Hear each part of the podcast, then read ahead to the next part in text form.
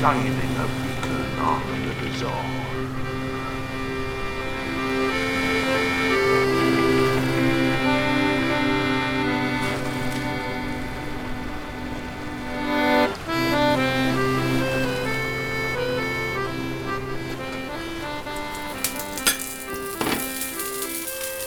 Come on, Arcade, you're going to miss it. I'm tossing in kitchen. I'm coming. Oh, all right, the pancakes. Lovely. Yeah. They're on the table. Lovely. What do you think? Well, no, just get on with the pancakes. I know what you thought you dirty get. Right, here we go. Use your pancake. It's sizzling away. We're going to just give it a good flip here. Going to give it a good flip. Here we go. Whoa. Hey! Oh, like a dream. Oh, you're getting better at that. You're getting better at tossing, Arkin. I know, I've been tossing for years. So there you go, you got it on your plate. Now, I've got, this time I've got a full range of things to go on top. Now, do you want some squirty cream? No, I'm alright with squirty. Alright, nice bit of jam, nice bob of jam. No, not jam for me, no thank you. Right, okay. No, that's alright, just a sprinkle of sugar, maybe go somewhere. No, thank you, I'm alright with sugar as well, Ta. Do you want some honey? No, I know what you want your usual, don't you? Please. Have you got fish fingers? I have. Yeah. I've got bloody fish fingers. I knew you were going to have them. I've got them bloody oven. Get us three in. Lovely. Oh, there you go. Three fish fingers on top of bloody pancake. Here, I'll have a little squeeze of lemon though. I'm not a heathen. Keep it fairly traditional. No, but, yes. Everything's traditional down Kraken Cove, isn't it? The podcast that shines a beacon onto the bazaar. I'm Matt. And I'm Benny. And here we are, we're going to tell you all some wonderful stories. Some of them almost as strange as fish fingers and fucking pancakes. Go on, tell us some proper news.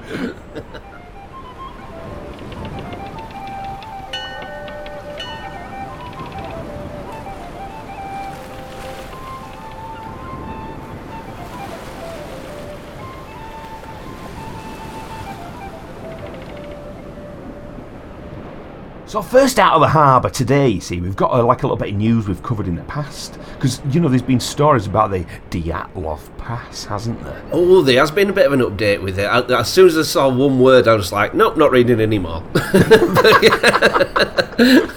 Well, I'm sure a lot of people who were aware of the Dyatlov Pass incident, which was happened on... there were people from the Urals Polytechnic Institute in Yekaterinburg in January the 23rd of 1959. These 10 hikers sort of disappeared into the mountains, and then they were found with their tents all ripped open, and they were injured, and there were people with their tongues bitten out, there were people half naked up trees and fucking all sorts of shit. Smashed skulls. I think it might be like a Yeti attack, Yeah, man. And then, of course, what they've said now, they've finally sort of worked things out. That what it could have been, rather than being an avalanche, it's what's called a snow slip or something like this. And it basically just like a shift of snow or ice, sort of can potentially sort of just crush in it and cause a lot more sort of destruction than people think. I personally am still not convinced at this. I think it was something a lot more fishy. The facts are just really weird, aren't they? But go on, let's hear this tale. Well, the things... do you know what? I'm not going to tell that particular tale. Yeah. Because, because I think it's kind of common news out there. That's the one that everyone thinks now. They think, we've got that put to bed. We just think it's a snow slip. They just got crushed in the tents, and all the rest ran away and got hypothermia. Because they got that juicy little bit with it, weren't they? They said that they cracked it with the help from the Frozen film, didn't they? The science, some snow genius helped out on Disney's Frozen, and they used that simulator to find out, this ice shift or avalanche or something. So that's half interesting, but yeah. No, I think it is. I think it's an interesting subject, but I think it's been covered quite a few places. Yeah. What hasn't been covered is this story here, that a group of tourists have gone missing in an infamous Russian mountain pass where 9 people died under mysterious circumstances more than 60 years ago. So more people have gone missing on Death Mountain? On Death Mountain. Actually in the Dyatlov Pass. Oh, wow. So 8 tourists from Moscow who ventured into the pass in the Ural region have not returned by Wednesday morning as expected. That's it. The source said they were supposed to leave at 8 o'clock this morning, but they have not returned yet, and there is no contact with them. and the tourists came to visit the pass to pay tribute to the 9 people who died there in February 1959. God. So they were fully aware of what had happened, though going into the region to sort of like, you know, pay the respects and stuff, and they've gone, they've disappeared. Jesus. All of them as well, my God. All 9. So, but then again, you see, you've got to remember these parties and these people that nowadays, it's not like it was then, where, you know, they just hiked out with like a bottle of vodka and Dutch courage. A thick coat. Thick coat, that's it, you know, and sort of stout shoes. Yeah. These people have got all the latest technical equipment, they'll have satellite phones, they'll have all that sort of stuff to go out there with. They won't just be going out there lightly equipped. Yeah, yeah. They'll have all the latest gear to go places like that. God. Yet silence has fallen once again in the Dyatlov Pass. Wow. So what do you think? Do you think it could be like the... Well, you don't get the name Death Mountain, like, because that is a really old name for it. It wasn't named after the last incident. They were hiking on Death Mountain already, and the locals had already said not to go there, you know what I mean? They had a bit of a fallout with it.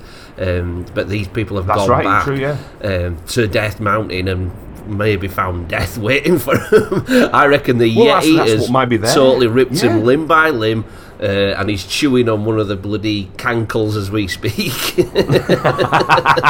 So be like almost like a Hoth Wampa. Yeah, he's in there just just munching. They're just blood all over white snow. There's loads of blood and heads and stuff. Every single tongue is ripped out of their heads. And he just chewed a mouthful of human tongue. Yum, yum. We'll follow it with interest. Oh, please do. I hope they don't get... Oh, I don't want them dead, but I don't want them, certainly don't want them turning up for a while, because that's it.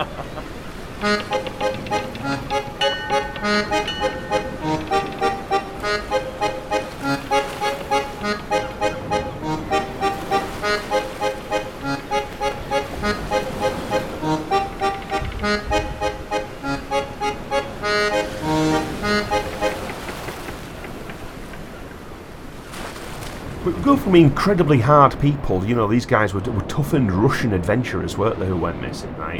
To something a lot softer, really, in a way. And not soft in a good way either. It's just decadent, right? You might have seen this already, but there's a rapper called Lil Uzi Vert, right? Have you heard of this guy? No, I haven't. Lil Uzi Vert. He's called Lil Uzi Vert, right? And he has had his head pierced, right? He's had his forehead pierced, and mounted onto that piercing, he's had a $24 million pink diamond attached to his head. $24 million? A $24 million diamond, right? How can he afford that? And I ain't even... Oh, no, right up on the rap world or whatever it is nowadays, but how do I don't know him if he's got... Hey, yeah. 24... So this is from Aussie Man. Does a lot. Aussie Man Reviews does an awful lot of things on Facebook and various other sort of social media sites. Right? Oh, is he that like literally the Aussie dude that's like who talks over? He's guy, funny man. Yeah, he's good. So I've taken his article because he's a good guy. Actually, he's pretty funny. So he says, when it comes to fashion, there are more than a few people who think you can never be too gaudy. Personally, I don't get it. That's probably because I've never had the money to. If we were all loaded to the gills, we might rock around town wearing the loudest shit we could. After all, that's half the fun, right? But still, some people take it even further, happily enduring pain in the name of fashion. And Lil Uzi Vert is a good example. And his latest showpiece is wildly expensive and fairly painful to boot. Now, do you want a little picture of him there? Well, yeah, if you want mine or something. Yeah, you have a little peek at this. Yeah. God, he looks alien, doesn't he? He's only a thin lad, isn't he? Oh, that's it. So he's not like a lot of meat to pin this to, has it? You know what I mean? Well, it looks like an hard-boiled sweet to me, does that? It's like... It's got Werther's original stuck to his head. Yeah, well, them other ones with... Oh, I know what you mean. Yeah, I can't remember the name of him now, but yeah, he does look like just like a sweet stuck to his head, doesn't it? A glacier mint, one of the fruit glacier mint stuck to bonnet. Stuck to bonnet. What a prick! He's gonna get that chiseled out of his head in minutes, isn't he? What's he doing? Well, especially if he gets mugged. Oh, then somebody just comes up with a pair of pliers and says, "Right, I'll still you." It's like 24 million. Yeah. People like do bank jobs for like less than $1 million, don't they? Like a 5-man crew. He's doomed. Yeah, no, this is it. I mean, so apparently on January the 30th, he tweeted, "I've been paying for a natural pink diamond from Elliot for years now. This one stone costs so much, I've been paying for it since 2017. That was the first time I saw a real pink diamond. A lot of M's in my face." Now, I don't know what M's is. I don't know what they are, do you? God, no, I don't want to know. No, I don't either. So a few days later, he showed it off for the first time in a video, and he captioned that one by saying, "Beauty is pain." And it's revealed that it's 10, almost 11 carats is this particular pink diamond. Is that straight, or is he making it up? Oh, no, no. Apparently it's absolutely true. I've looked on... £24 million? He says it's worth... how does he put it now? He says it's worth more than his house and all his cars put together as this thing. And it's taken him, as one of these super silly rappers, 5 years to pay for it in down payments. I mean... what a loser.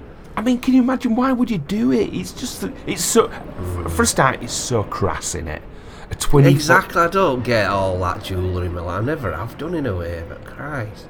And as well, you know, can you imagine if you're sort of walking down the street, right, and like a homeless person says, "Excuse me, mate, you want the price of a cup of tea, would you?" I ain't got any money on me. And you got a $24 million diamond stuck in the middle of your nuts. Stuck in your head. You'd probably lose it, though, wouldn't you, on a bad night's sleep? It's like, oh, shit, where is it? Your diamond's come off. And I wonder how the procedure's done. Is it just... I wonder if it's sort of glued or pinned, or would they have to actually drill your head to put... Man, I would want it drilled. If I had to have it, I'd have it fully drilled onto me bloody skull or something. You'd have to, like, go... Oh, no. But can you engineer it onto me. Can you imagine how much it itches while it's healing as well? I hope it goes septic. I just want it to go really septic. Yeah. Like a big puffy chimp's arsehole. Right in the middle of his head.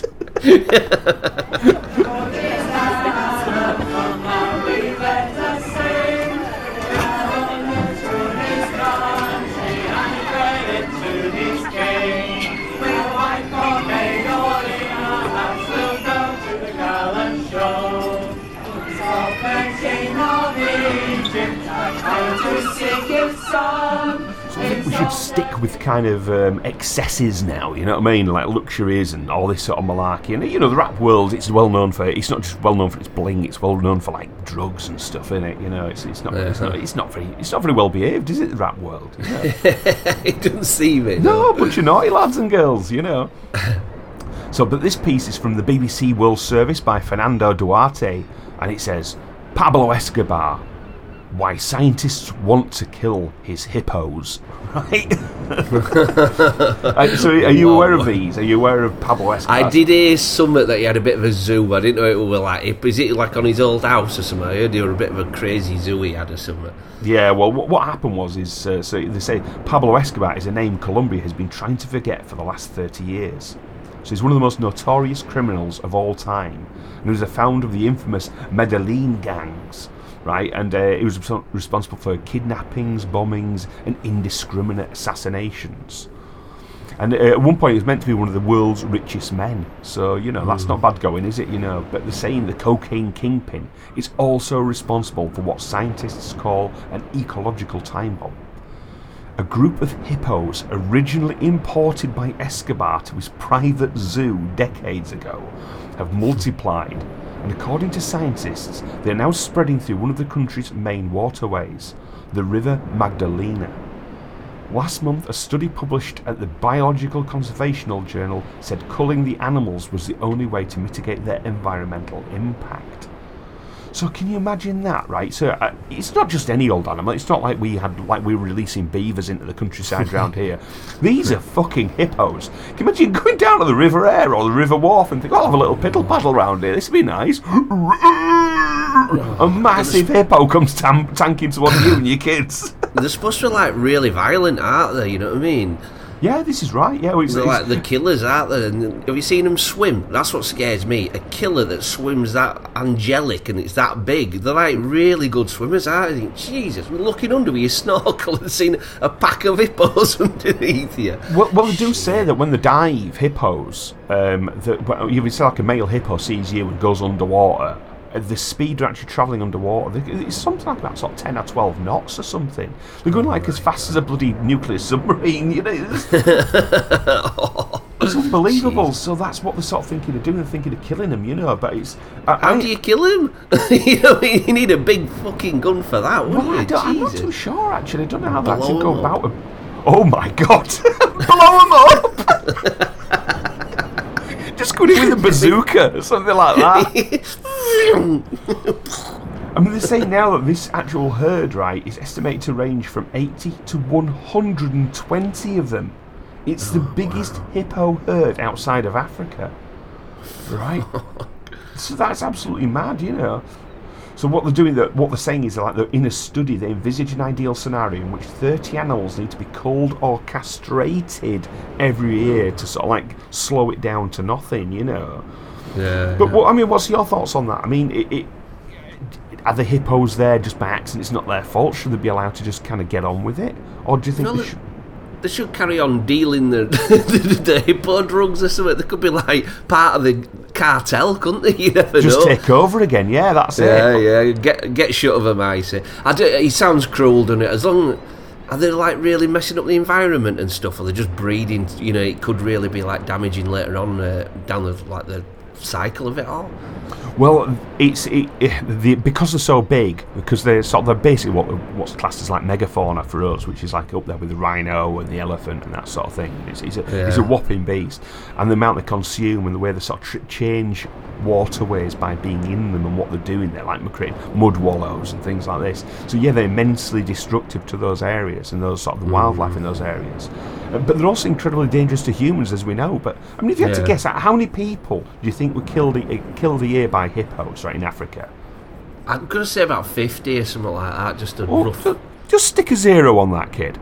Right. 500 a year. 500 people a year in Africa are potentially killed by hippos every year. That's how dangerous they are. God. These things are just absolute maniacs. And now they've imported them into another continent where they're not ready for it. I mean, the environmental impact of certain creatures in the UK, like we said before about the signal crayfish, which wiped out our own crayfish. It's just a little snappy insect, sort of not an insect, a crustacean. But it's a tiny little thing that can cause immense problems. So you get something like that kicking about. Wow. Get the bazookas, blow them all up. Well, the issue they have, though, is that the locals are actually really fond of them, right? And there've not actually been any fatalities yet due to these hippos. Yeah. But there was a massive public outcry when the Colombian army gunned down a hippo called Pepe in 2009. Pepe! No, Pepe! Yeah, so imagine that. They were all crying about Pepe. But if the planet they kill sort of like 120 hippos, I think, can you imagine what a mess? I wonder if a hippo's tasty. Yeah, but they're right, leathery and horrible. But kill the ones that they aren't named, you know what I mean? So, do you know that hippo? No, I haven't seen that. Boom! You know what I mean? Stephen! Oh, it's insane, isn't it? I think so. No, I must admit, I'm on the fence on this one. I don't like to see any animals killed, especially sort of any animals which. Well, I don't think they're endangered in Africa. But if they are going to kill them, maybe we can just make a massive amount of money off doing it with, you know, like these, what's his name? You know, big game hunters or something. Yeah, big game hunters. What about flying them home? Can't they just fly them home? I don't know. Can you imagine if the hippos got loose on one plane? It's like snakes on a plane. You get Samuel Jackson in for a sequel. Hippos on a plane. There's motherfucking hippos on this plane, man.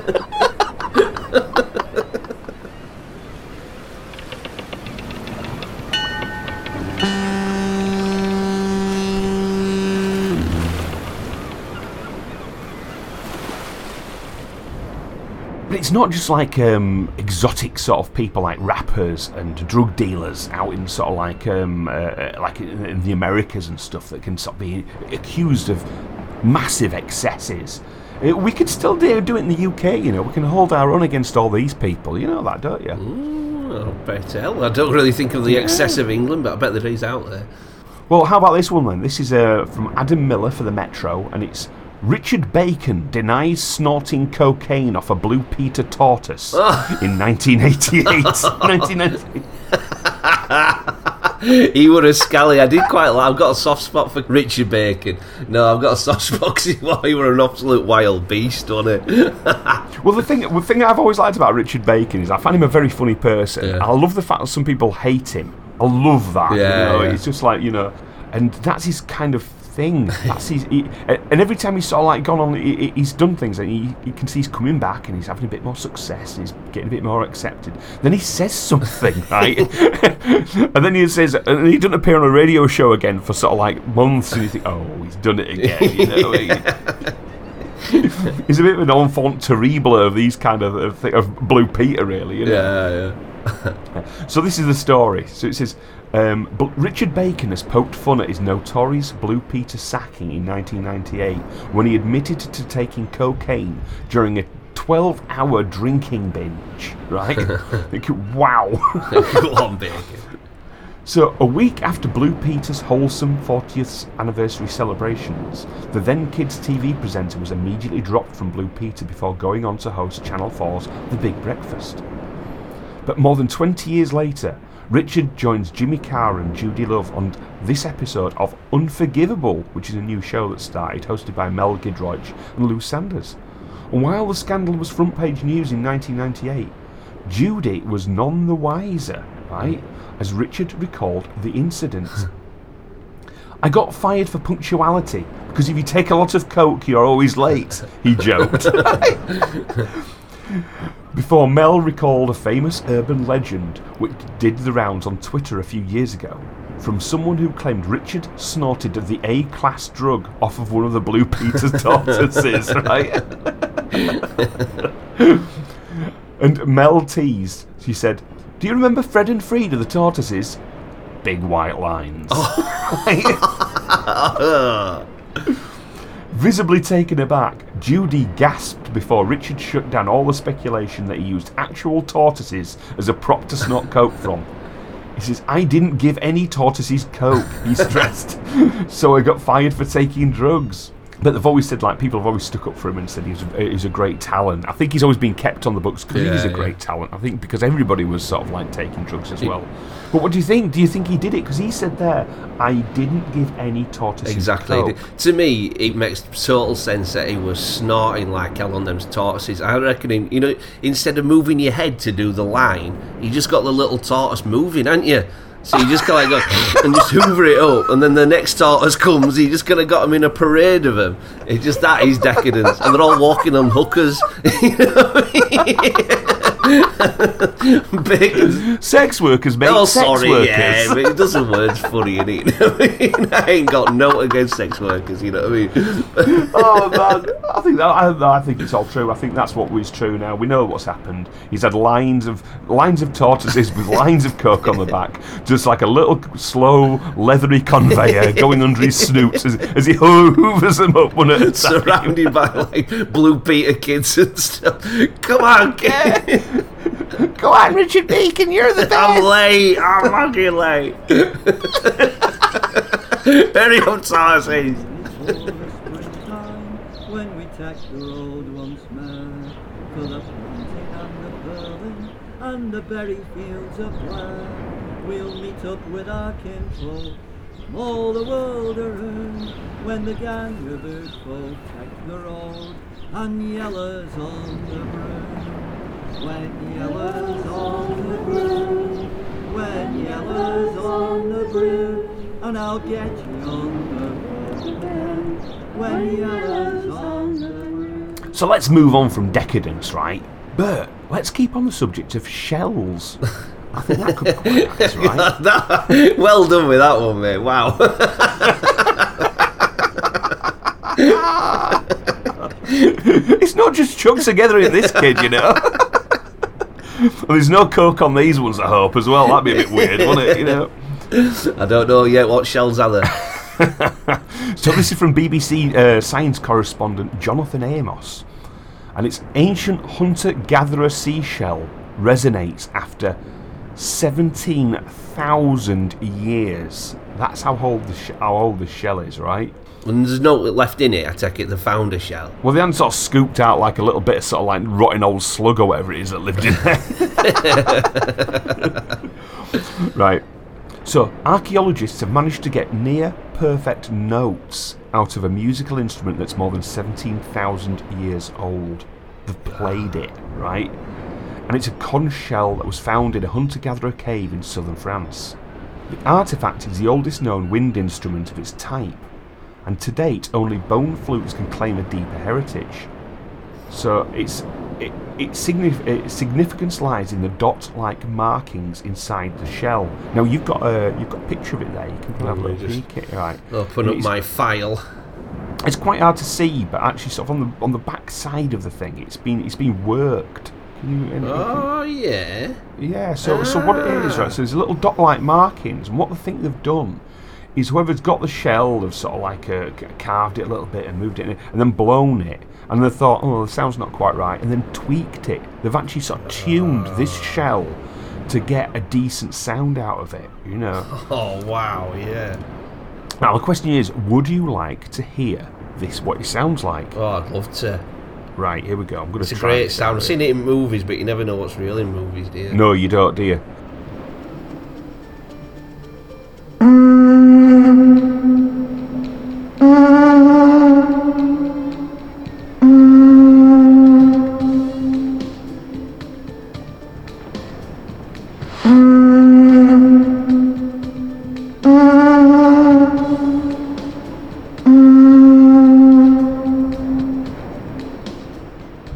So what do you think of that then? Well, it's a bit shit, isn't it, really? It sounds like a depressed bee. I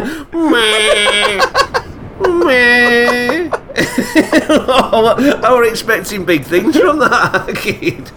a bit sad. Well, it made me feel a bit down. I think they've got the issue they've got with this particular thing. The issue you have is, I suppose they can't really blow it as hard as they want to blow it, can they? Blows them by. It's a 17,000-year-old instrument. Yeah, you've just fucked that, Doris. Look what you've done now. I'm sorry. So I think they've had to go. I think they've had to go easy on the old shell. Yeah. But at the same time, think of the romance of it, though. Think of the idea that 17,000 years ago, across the French plains, they're after maybe things like there might even be mammoth left still, or some sort of big ox kind of thing they're hunting, or buffalo, and they're calling each other to come and sort shit out, and it's like,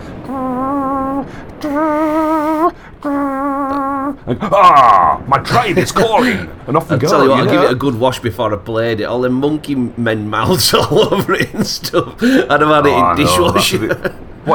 What, you having a go at the French? Yeah, go on then. Yeah, I will say, But the shell is actually massive. It's over a foot long, right? Wow. Yeah, and 18 centimetres at its widest. It's a big old lad. Wow. And it was once home to a living organism, of course, and it was likely a species of cold-water Atlantic sea snail called Charonia lampus. Mm. Yeah. Can you eat them? Are they tastier? Oh, yeah, you'll be able to eat those, I'll be fine, Yeah. But it's like, in the 1930s, an excavator at Masoulas first looked at the shell, right? So they dug it up on a special site there, and they thought it was nothing more than a ceremonial drinking cup. Mm-hmm. But then analysis by a team led by the French National Centre for Scientific Research had turned that interpretation on its head. Now, if you think of it, they were thinking of it as a drinking vessel, but of course there's telltale holes that have been drilled in it. Yeah. So you fill that full of sort of mead, it's just all going to piss out, isn't it? Yeah. So that's it. So what they're saying is the notes that they're getting out of it is a C sharp, and a D. They're the three notes that you kind of heard there. So they are quite close together. But the intensity produced by this was amazing. And it's approximately 100 decibels at 1 meter distance. Wow. So if you're right next to it, it's like having your stereo on at 11. You know what I mean? God.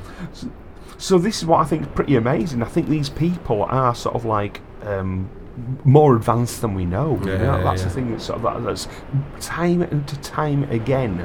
This is what we're looking at. You know, we're looking at sort of like people being much more advanced, and you know, doing a lot more. You know, they're not just cavemen clacking a couple of rocks together. Yeah, you know? If you look at it, we've had phones for always, like, you know, the telephone, 120 years or something, 140 years, 50 years, something like that. The telephone. Yeah. Well, this is it. You know. And they were using that for, like, God, thousands and thousands of years, probably, to, you know, time for tea. Little Billy. I think that's probably what's going on, exactly what's going on there. I think it's time for tea. Come on, Little Billy, in you come, sort of thing. It's just a big old dinner bell.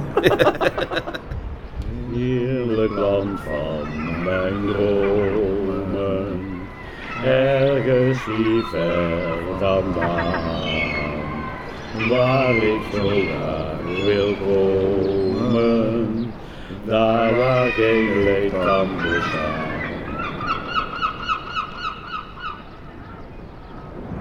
Well, I get the feeling you were distinctly underwhelmed by that particular horn, weren't you? Sorry, the size of it was good, though. You know what I mean? Just, I thought it was going to be like this grand noise, but yeah. Sauce. Yeah, well, do you know what? I can come back with that. I can always come back with something extra, you know. Mm. So this is a story from Ancient Origins. This is Lizleigh Flora, who wrote this one, and it says, Aztec death whistles sound like human screams and may have been used as a psychological warfare. Oh man, I've heard these and they're fucking disgusting. Have you heard them? I've heard them, yeah. They're absolutely terrifying, aren't they? But it's a long time ago. Is it out of a bone? It's out of something interesting they make them out of, isn't it? What is it? Yeah, well, let's have a little look. So when odd skull-shaped grave items were found by archaeologists decades ago at an Aztec temple in Mexico, they were assumed to be mere toys or ornaments and were catalogued and stored in warehouses. However, years later, experts discovered they were creepy death whistles that made piercing noises resembling a human scream, which the ancient Aztecs may have used during ceremonies, sacrifices, or during battles to strike fear into their enemies. Now, two skull-shaped hollow whistles were found 20 years ago at the temple of the wind god, Hectal, in the hands of a sacrificed male skeleton. And when the whistles were finally blown, the sound created was described as terrifying. The whistle makes the sound of humans howling in pain, spooky gusts of whistling wind, or the scream of 1,000 corpses. Just fucking mad, isn't it? Dark, innit, with them bloody pyramids all gushing blood down and then the drums and screaming. Jesus. Just mad, innit? So the question is now, do you think you're ready to listen to the sound of an Aztec death whistle? Oh, the stuff I've got. Bring it on. After I took piss with that big shell, I think I deserve it. Here we go. Let's have a listen. Hey everyone, this is Z. I'm here with First Nations Music. I have something really special for you guys today. These are death whistles, and they are haunting. They're super creepy, super loud, and we have a couple of different ones just to try out for you today. As you can see, super high pitch. It changes if you cup your hands. And we have a couple different sizes to try out for you too. Because size isn't everything.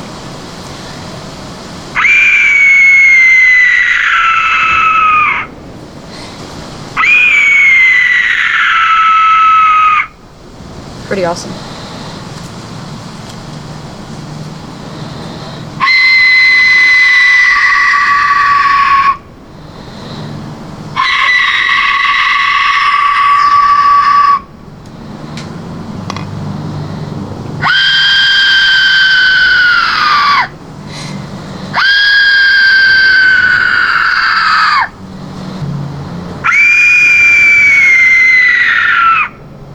Smallest, largest, both very potent, chilling. Both very potent and chilling. God, that's disturbing, innit? Wowzers. It's like straight in at that pitch of pure pain or terror, innit? There's no like warming up to it, is there? It's suddenly like you're there. Oh, God. Can you imagine loads of people playing them? Can you imagine you up against an army and they have like 3,000 people blowing them things? Oh, gee. Your ass is going to fall out in it, man. It really is. I'm still imagining temple. You know, it's like that, and you know, some kind of... what's when sun goes in front of... moon goes in... fucking hell. Oh, I see what you mean. So as if you're going to have an eclipse or something like that. Yeah, some eclipse is going on and some big party they're having, some big death party they're going to have, and they're all blowing them and you're at top of the pyramid like, oh, what? Why is it me? Why is it always me? Why is it always little old me? Your legs wobbling and that. Oh, no. You'll be obviously, it's just... It's sickening, isn't it? It really is a disturbing time in history. And it's not that long ago, is it, when they were doing all that? You know, you know, like Egyptian times, it's like a few hundred years, isn't it, really? You know what I mean? Yeah, that's right. You know, I find it utterly terrifying. I find it it sounds a bit tight, this, but that particular era, because there's so much blood sacrifice, I find it an incredibly comfortless place, and definitely sinister. You don't look at the Aztecs and the Mayans and think, oh, they're just amazing, what lovely... And no, they just seem to be killing each other and themselves and everyone that can get hold of it. It's just all around sacrifice, blood, and war. And I find it just terrifying. And then conquistadors come like, Jesus, look at it. Let's kill everybody. It's like, wait a minute. They were doing pretty well on their own, lads, you know what I mean? Just go another 5 years and the man should stop everyone, wouldn't they? But that's another part, I suppose, isn't it? It's just blood and death and gold. Yeah. And you know what I mean? It's just, wow. It's everything that's bad with world. I know, that's it. They need to sort of start working. The one thing I did like is the big monkey. Like, you know, the big monkey patterns in the desert and stuff like that. You know, is it the Nazca lines? I find that really interesting. But the chances are they're trying to tempt down some sort of weird celestial god who'll come down and just feast on the blood of all the children or something. Yeah, it's gonna be dark. Yeah, he was like carved into ground by children's teeth or something. Yeah, that's it. Something really, really off-putting. You know. But you know, I think it's a strange civilizations, and again, sort of similar to like the Easter Island people and things like this. Civilizations which sadly kind of almost burn themselves out through sort of like too much religious sort of like fascination, really, you know. But if you look at us, you know, we had that with pagans back, you know, the Wicker Man type of sacrifices. It might work. That's the thing that's really disturbing. Yeah. It might actually help your crops. You know, it might. You know, I don't think they'd go into it needlessly doing it. It might not be just coincidence. It might fucking work. Well, I mean, like I say, then maybe that's what we need to sort of like get rid of climate change. Then that's what we need is just sort of sacrifice a few of our politicians. You know, get Bojo up there. Burn Boris. You know, for bonfire night, I wanted to start a campaign last year to burn Boris instead of going outside and clap for Boris. Is go outside and sort of like petrol bomb Boris. No, just get him on top of a massive bonfire. You know, like do it like New Year's Eve. You know what I mean? We all clap and cheer and stuff. I'll tell you something, just a quick Google search and you'll find Boris on a bonfire. I can guarantee you that, you know what I mean? Yeah, it will be, I bet last year real popular. He does look like looks like a scruffy old guy, doesn't he? You know what I mean? An old scarecrow that you lob on there, so...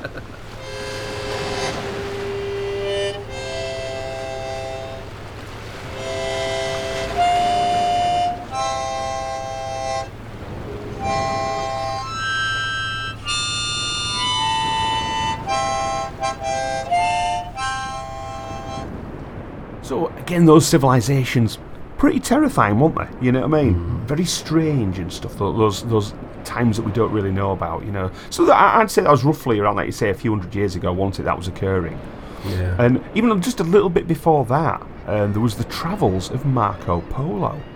Yeah, fascinating bloke. Yeah. Yeah. Do you know much about him or anything like that? I know he was like one of the first Westerners to kind of go to, you know, China and the East and like make a bit of a success out of himself and get a bit of trust and learn quite a lot of him. And then he got back to wherever he came from, like Europe, and they didn't believe he went there or something. Yeah, that's right, you know. But this is a section from his book, right, which is The Travels of Marco Polo. And his travels took place between 1271 and 1298, so a good long time ago, you know.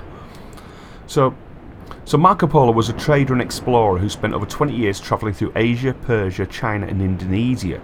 and it was his journey which ultimately inspired other men like Christopher Columbus to travel the world.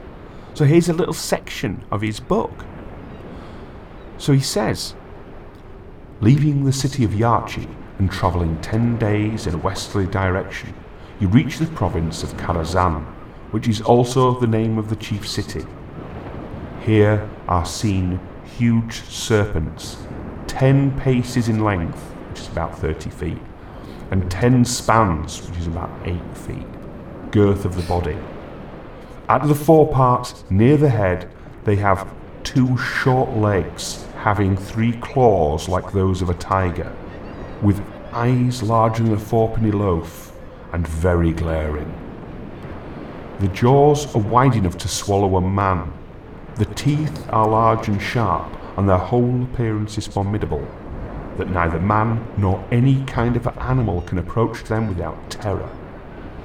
Others are met with a smaller size, being 8, 6, or 5 paces long, and the following method is used for taking them. In the daytime, by reasons of great heat, they lurk in caverns, from whence at night they issue to seek their food, and whatever beast they might meet with, and can lay hold of, whether it be tiger, wolf, or any other, they devour it. Now he goes on for like a little method of which way they catch them with iron spikes and stuff like this. Oh, God. And the reality is that the reason why they're catching these monsters, sort of thing, they're after the gallbladder of these monsters, so which is a highly esteemed in medicine, and in cases of the bite of a mad dog, so they reckon it's a cure for, if you dissolve it in wine, it's a cure for rabies. You know, so there's loads of little medicinal things that you use this for, right? Now, what animal does that sound like to you that he's described? Just with the length of it and the little legs with claws on them, say like crocodile or alligator type of thing. Well, his description in reality is actually, I think it might have been a dinosaur. Oh, wow. The reckon he's actually seeing. Now, you think of a Tyrannosaurus Rex. Yeah, with little down. Oh, sorry. I can't pull that in. I can't think of a good word for it. With little, I've got it. With little stunted arms, you know what I mean? Yeah. With little T-Rex. God, yeah. What, and plus crocodiles don't like hide in caves, do they, and stuff like that. God, yeah. That's fascinating. Yeah, this is the thing. So it's the thinking he might have been describing, really, what could be dinosaurs that he's seen. Now, whether he did or not, obviously, is another thing, because as you quite rightly said earlier, they don't even know if actually Marco Polo sort of did the journeys he claims he did. They know he travelled, yeah, but I don't think they know to what extent he sort of went to where he was, because there's no witnesses to it, apart from the fact that there is some records in China of a Westerner arriving and actually living with Chinese emperor for a lot good while, yeah. And I think that was Marco Polo. I think he did do a little bit of something. So, but the question is, did he see these things? Did he sort of, or as you quite rightly say, was he just describing a massive great alligator or a crocodile of some sort? God, I tell you what, I wouldn't be surprised though, that long ago, you know, to say, I was about to say when he was doing proper exploring money on Earth, you know, somewhere when, you know, you're changing that no other man's seen, isn't it? You know, you're swapping sides of the world, innit, literally. Yeah, so yeah, yeah. There could be anything in those jungles that haven't been, like, touched, have they, for so long.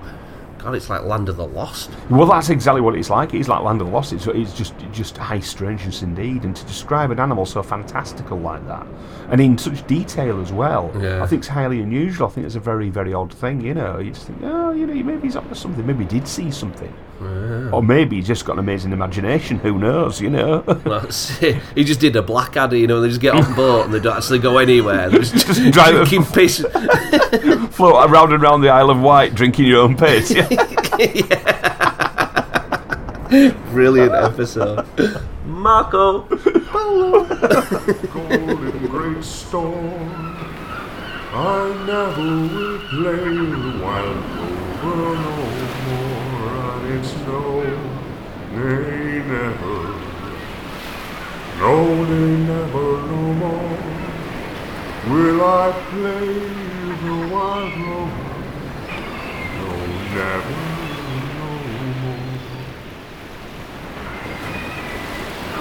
I think we're going to stick around with dinosaurs now. That's what we're going to do. We're not going to move on from those. So this is a great little story I found from the Associated Press. So it says, climate change delayed migration of plant-eating dinosaurs by millions of years. So what they say is, plant-eating dinosaurs probably arrived in the northern hemisphere millions of years after their meat-eating cousins. A delay probably caused by climate change, a new study has found.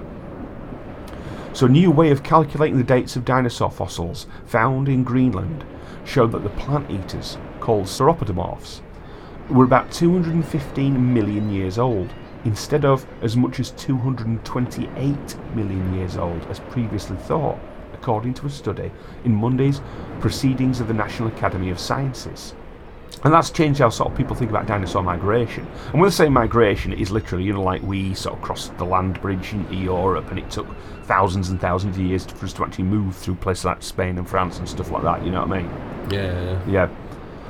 So the earliest dinosaurs all seem to first develop in what's now South America, about 230 million years ago. And they all wandered north and all over the globe. So the new study suggests not all dinosaurs could migrate at the same time. So far, scientists haven't found any example of the earliest plant-eating dinosaur family in the northern hemisphere that's more than 215 million years old, okay? Mm-hmm.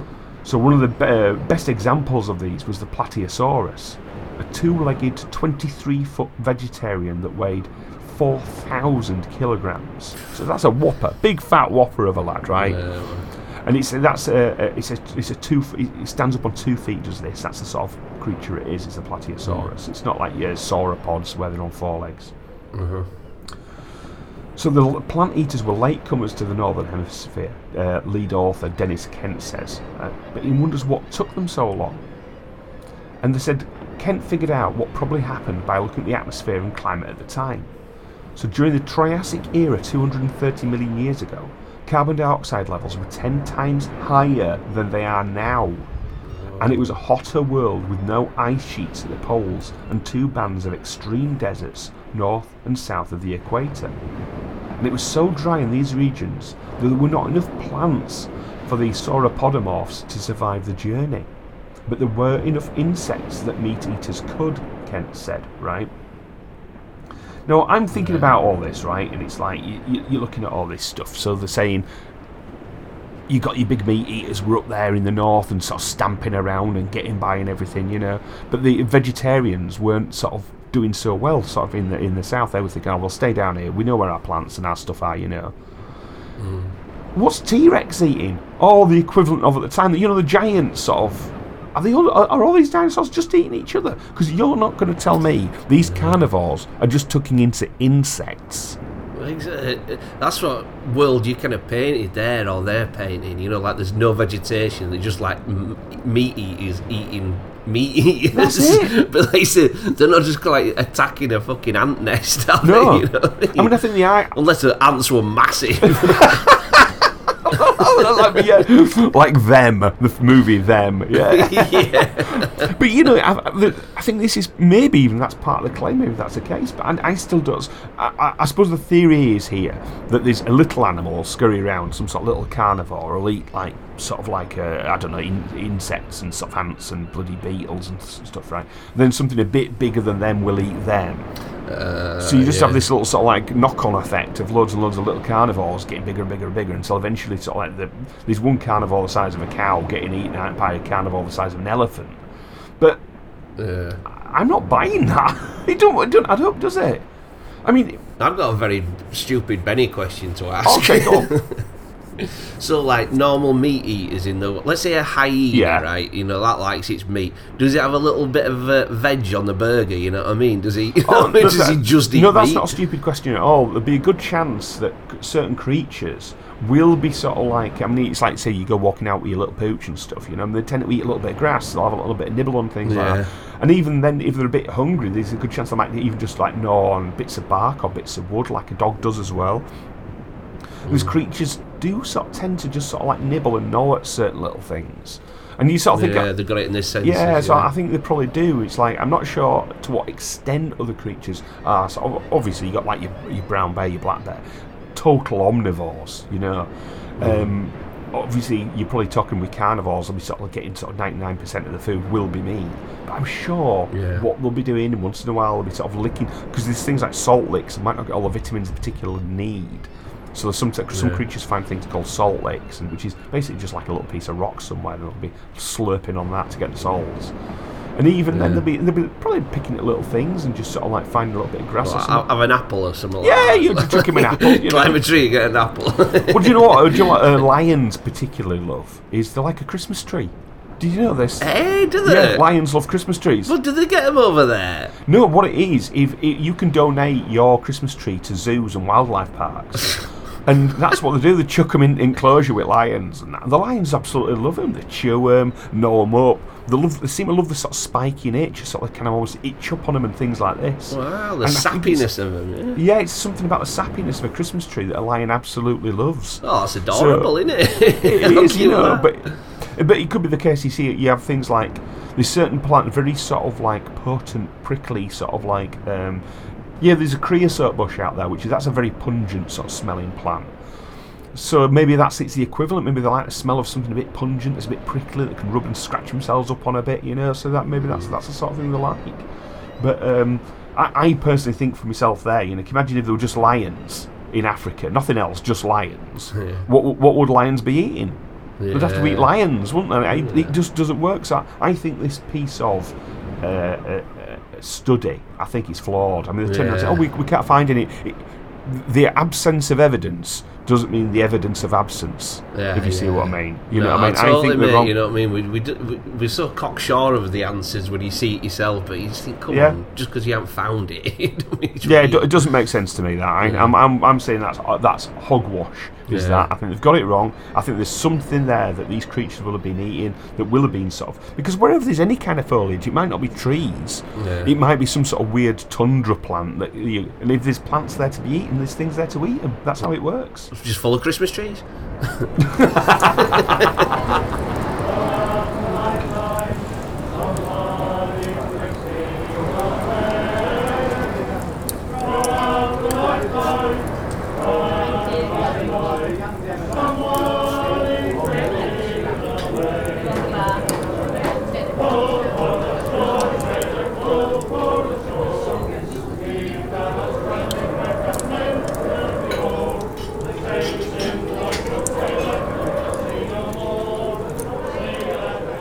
Of course, dinosaurs are well known for dying out, aren't they? That's their sort of like their rock and roll ending, wasn't it? Yeah.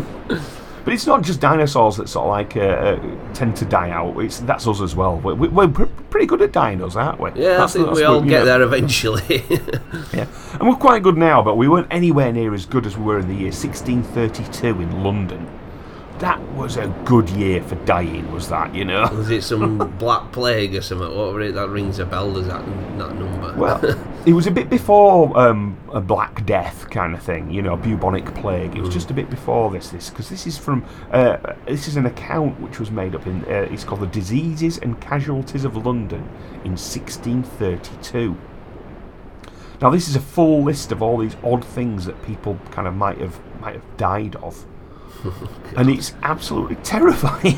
I bet. It's proper mangy and mucky in it back then, man. So these, I mean, to start with, of that year, 628 people died of just being old, you know. Yeah, died of old age, you know what I mean? Fair play. One person was frightened to death. No other description. He was just frightened to death, you know. One person was bitten by a mad dog. Oof. But 17 people died of migraine. Oh, because you get an headache now and again. I very rarely get them, and then I think, Jesus, what's a migraine like? I just can't imagine it. I'll jump off a building or something. I think. Yeah, that's horrible. I mean, the bad one here is the amount of people deaths of chrisms and infants, right? So babes in arms that just didn't survive. 2,268 kids. Jesus. to say there's only a few dying of old age, that's a mental number of births, isn't it? Like, it doesn't it's outweighing. Yeah, like it's just madness, isn't it? An interesting one here, though. Cancer and wolf. Oh, wolf. 10 people died of cancer and wolf. Well, why are they linking them together?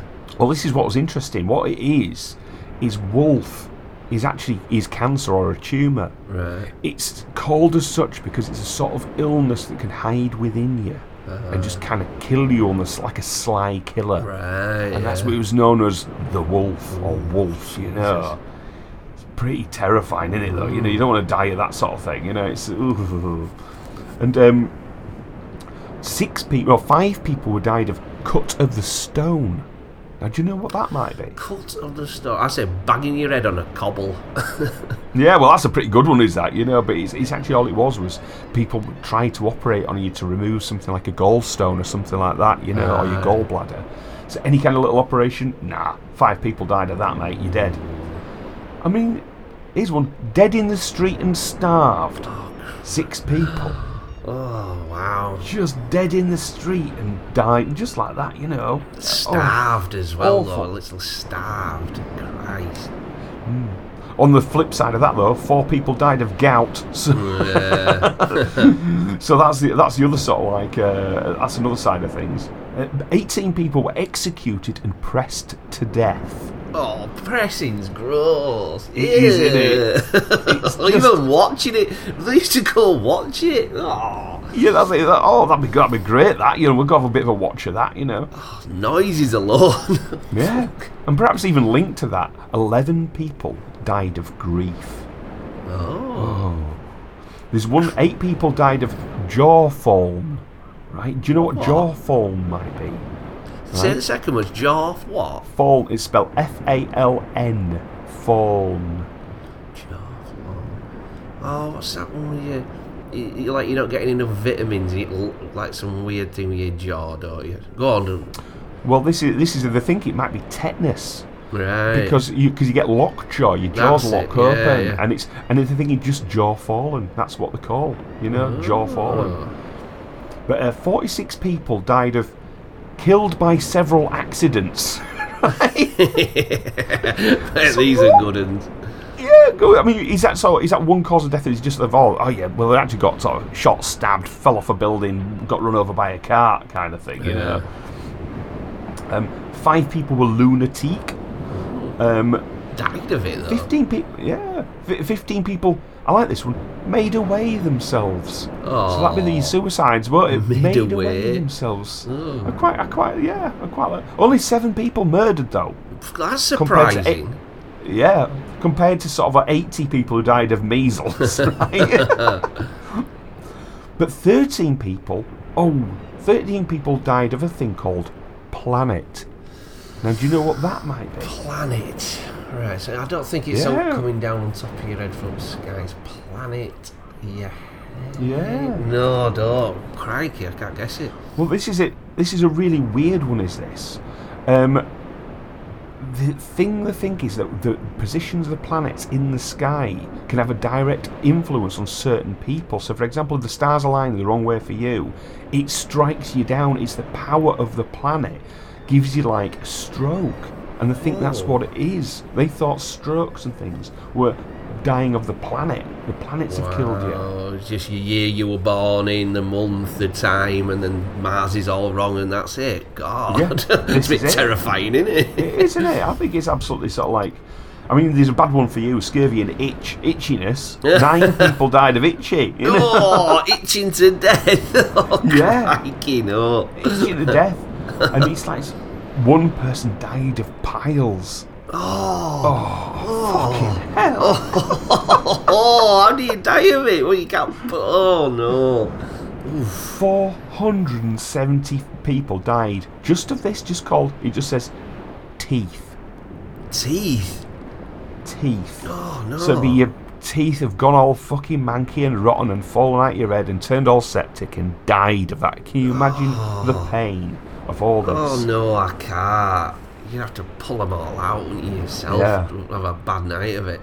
God, and that's one of the big hitters, isn't it? There, you know, it's like. I think the kindest on the list, though, I've listened to all those. Is 62 people died suddenly. Yeah. And be grateful for it. And out of all those, that's the one I think I'll take out of it all. Thank you very much. Yeah, just right suddenly. I want to see it coming in a way though, but I don't fancy teething. Jesus. You want to see it coming, do you? Yeah, I want a bit of time to prepare, you know what I mean? I don't want to be just like gone, you know what I mean? Yeah. That would be like such a waste for that. Do you know what I always think about that is John Peel, you know, the DJ John Peel. Oh, yeah. He was on Room 101 and he had an absolute fear. He didn't like tying his shoes, right? And the reason was, he says, and this is on the interview, it says, I have this awful fear that I'll bend down sort of one time and you'll sort of almost like hear a little snapping in his head. Yeah. And there'd be like a little trickle of blood come out of his nose and he'd just kind of fall over sideways dead, right? Yeah. That's what happened to him. I've got some self-proclaiming prophecy, man. You've got to watch out for that shit. Stick that in your head, you're going to fucking meet it, mate. No. So you've got to swerve stuff like that, don't you? You know what I mean? Imagine horror for him as well. Oh, no, it's finally come. And maybe when he notices he's sort of like undone shoelace, he's just looking down and thinking, well, I'll just risk it this once. He hasn't done it for 20 years. He's been walking down with shoelaces flapping about. He's like, you know what? It's all right. Yeah. Like, last words were, should have bought slip-ons. Yeah. Easy done, innit?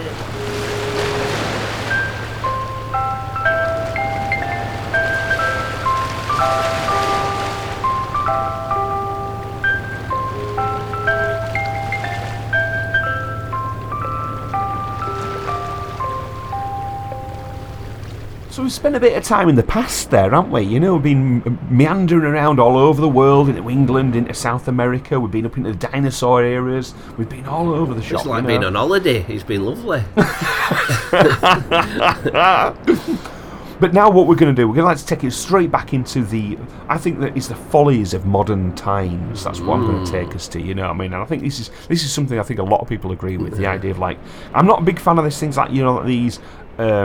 it's like a baby shower thing, but you know when they do the gender reveal, all that sort of nonsense. Yeah, no, I hate all that. And they're falling into this sort of like trap, aren't they, of just creating yet another event to sort of spend money on, which is what people are all after. They're just looking after events to spend money on, right? Yeah, spend money on and keep the, you know, they've got something to look forward to, haven't they? They're so dumb in a way, they need some commercial to get the teeth into just to occupy the brains. Yeah, it's completely like needless. Well, what you have to remember as well is this, as well, this story, it's going to be going on, this took part in this sort of little event during the middle of the global pandemic, you know, so this is February the 6th this has happened, so it's very recent, right?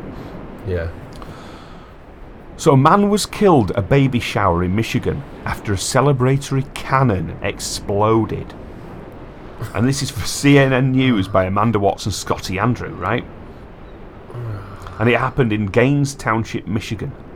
So Evan Thomas Silver died Saturday after he was struck by shrapnel from the cannon, which was fired to celebrate the baby's pending arrival, Michigan police said in a statement. When the cannon was fired by the homeowner, police said, the cannon blew up, spraying metal shrapnel across the yard that struck Silver, 3 vehicles and the garage of the home in the Gaines Township, right?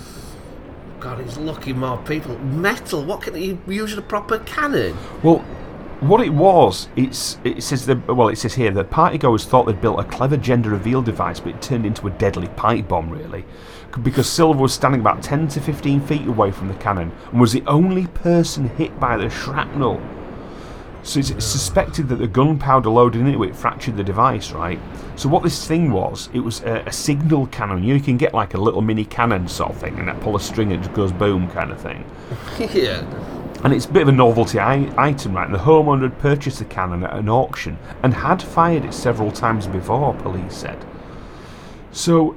the idea that this smug git, right, has thought to himself, oh, I know, my baby's so important, and I'm going to gender reveal it, because, like, everybody gives a shit, really, what you're, you know... Yeah. I mean, let's face it, there's very few surprises anymore, isn't there? You know what I mean? So, lovely little surprise, find out if you've got a boy or a girl after, you know? But no, this guy winds up a massive cannon, right, ready to fire it off to sort of give this party a bit more pep. A party taking part in the middle of the pandemic, like I said. Pulls the string, boom, blows up. Now, can you imagine everyone? Because everyone looked around, walked, and thought, "Oh, that's a bit weird. Oh, that one nasty." Next thing you know, you got this guy, Evan Thomas Silver, laid out, full of shrapnel. Oh my god! Sounding like one of them fucking Aztec death whistles. You know what I mean? It's like like proper alt cakes out and that, like getting ready and like, fucking dying. You're like, well done, father. You know what I mean? Straight. You know what I mean? Fatherless child. Well, even now when a kid comes along now, they're all going to be like sort of looking side-eye at each other going, oh, yeah, remember Evan? Yeah, that were a bit nasty, wasn't it? I wish I hadn't find that cannon off next to him. It's just ruined it. So do you know what we need to do? Stop all that nonsense. Don't be firing any cannons off. America, let's see your guns, mate. You know, your cannons, all that sort of thing. You don't need it. I just don't quite get it either. You know, like you're celebrating the sex of the baby. It's like a 50-50 split, isn't it? You know what I mean? You're not celebrating one over the other, are you? I don't really get the celebration of if it's a boy or a girl. It's just like, it is what it is. I never thought of it like that. I mean, what do they do? I mean, I suppose some cultures really do not want to have girls, do they? That's like China. The pink stuff ain't going to sell in China, is it? Pink confetti. No, that's it. Did you know that they used to have a rustic kind of name for them, which translated for girls, of girl babies, as maggots in the rice? Oh my god! Because the theory was that they didn't contribute to the family; they were just sort of consumed, sort of thing. And I think that is just the worst. Weird, isn't it? I do think things have moved on. I mean, I don't know now. I can't comment. It might be the case that a lot of Chinese are just as happy to get a girl as it is a boy. Yeah. It might be the fact that people are now working in cities as opposed to sort of like needing a bit of muscle around the farms. Mm. It's a different kettle of fish, but yeah, I still think that's exactly what it was. It was this thing that did go on, the culture that did go on. And I think in some, like I said, some societies it does go on today. You know, I think like you say, you don't need a reveal. Yeah, you don't need a reveal at all, because the reveal is when you give birth and you used to tell people, "Oh, I've had a baby. Have you? It was a boy or a girl?" It's X or Y, you know what I mean? It doesn't matter, does it? The celebrations to yourself, not the street and stuff like that. It's such a wonderful time anyway, isn't it? You know what I mean? Such a personal time, not a fucking cannon firing time. Well, this is even if somebody now, when, you know, here we are at Kraken Cove, if somebody set off a cannon now, I would possibly physically shit my trousers. Yeah. You know? I'd fire our cannon back at him. That's what I'd do. Yeah, well, that's it. Metal ball in it. I mean, I'd get me Luger out. Yeah. That pop shot in it across court.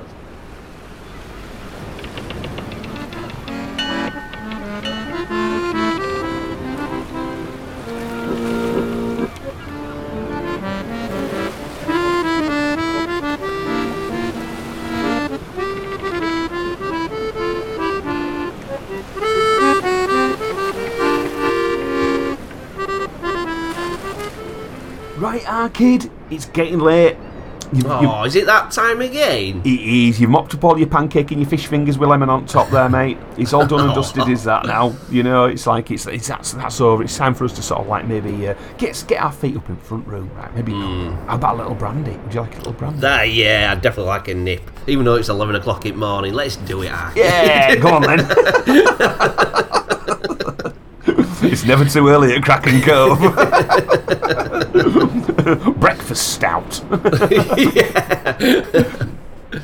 you see, we've seen a big example there, the last story, didn't we? We sort of saw how foolhardy you can be when you're taking part in some of the modern rituals that have been invented just to sell people shit. Yeah, you know? Yeah.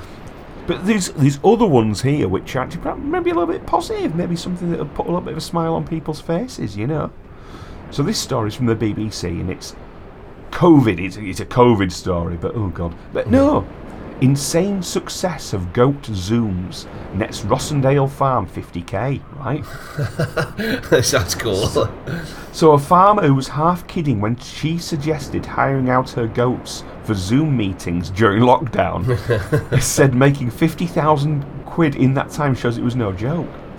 So Dot McCarthy from Rossendale in Lancashire said the number of people paying for Show Goat, Lola and others to butt in on calls has been insane. She said it had kept Cronshaw Fold Farm open and staff in work and had also paid for improvements to the site. And she said that it was more fun than selling manure to make ends meet, right? I love this already. How do they do it? Yeah. So the farms were featured on BBC One's The Great Staycation. Usually supplements its incomes with hosting weddings and educational visits and stuff like that. But the coronavirus restrictions have closed that side of the business down. So as a result, the 32-year-old, who took over the business from her mother about 5 years ago, came up with the idea of hiring out her flock to Brighton video calls by briefly having them butt in as a surprise. Right? The service, now get this, the service which she described as the greatest of all time, sees people pay £5 to hire a goat who then joins a scheduled meeting via the video conferencing service's invitation system with a little help from farm staff. And it started off as a joke, but it just became a roaring success. And it's just there to give people a bit of a laugh and stuff like this, which I think that's fair enough. And these goats are butted in meetings in US, Russia, China and Australia. And it's just for £5 a pop, you know? I would imagine, you know, them countries, it's like proper war talk and that, you know what I mean? They're like, you must pull out of the Ukraine! Oh, you silly man! Oh, of course I will. Well, the thing is here, see, I thought it was, oh, this is so cute, this is great. In fact, I was actually thinking of hiring one for us for this now, right? But then I went on the website, right? And I looked, and on the webpage, so if you have a chance, you have a little look yourself out there. Yeah, well, you won't have to go look, but the fair listener can have a go of a look. And it's www.crunkshawfoldfarm.co.uk/goats on Zoom, right?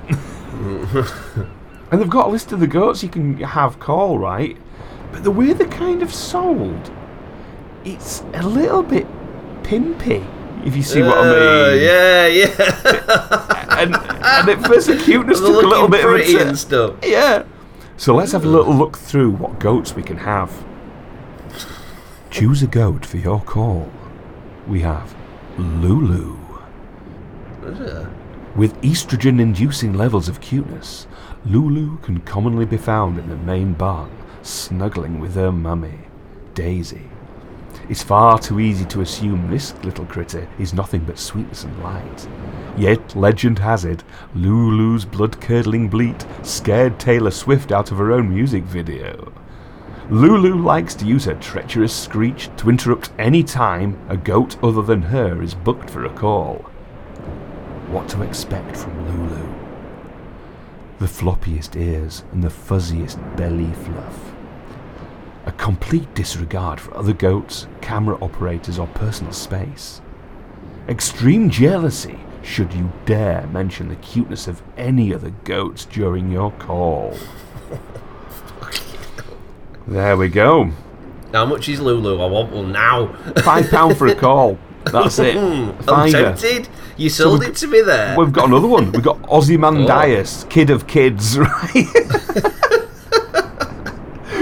So this is King of Kidology and Sultan of Self-Affirmations. Ozymandias doesn't think he is the greatest of all time. He knows it. Known in the barn for his selfie game, Ozzy lives in the lad pad with his subordinates Ivor, Sebastian, and twin brother, Mr. Moderator. What to expect from Ozzy? A deep, enduring love of his own reflection. Sunglasses indoors in winter at night time. Enjoys tallying his number of Tinder matches on the barn wall for all to see. So... No, this is wrong, innit? What they're doing. Yeah, and all the other ones that saying they're just these sort of things, what to expect. You like you're going to find it in a phone box or something, you know? You're like, oh, what's his card? Oh, God! Yeah. I mean, can you imagine that? I mean, it could be the case, you know. Can you imagine if they had to do going like on a call for a £5, right? And all it is a big fat guy there with a load of crisps wanking himself mad over the goat that's just appeared. I want to get in touch with them and say, listen, right, Lulu, right? You get Lulu on video call. Show me your rudders, you get £5 grand. That'll save you £5. They're going to do it, aren't they? You know what I mean? And then just take it a bit, you know what I mean? Just put a hoof in its own mouth or something. You know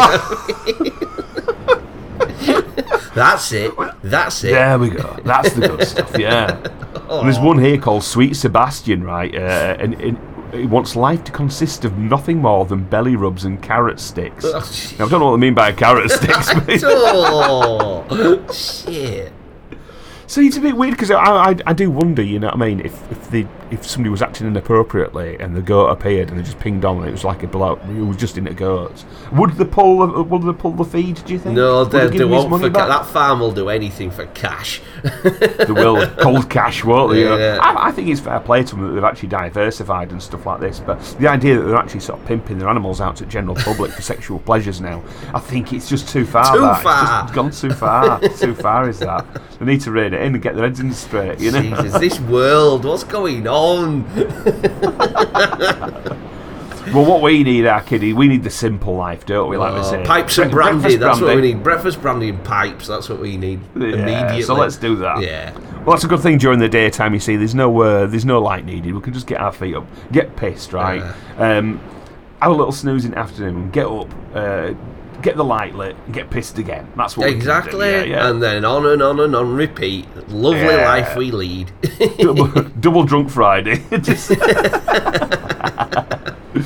Right, well, it's going to be a big bye-bye from Matt. And it's a bigger bye-bye from the Benny. Take care, guys. Cheers. See ya. There are 3 ways you may contact Kraken Cove. Either by email at krakencoldpodcast@gmail.com, on Twitter @krakencove, or Instagram @krakencovepod. Ha ha!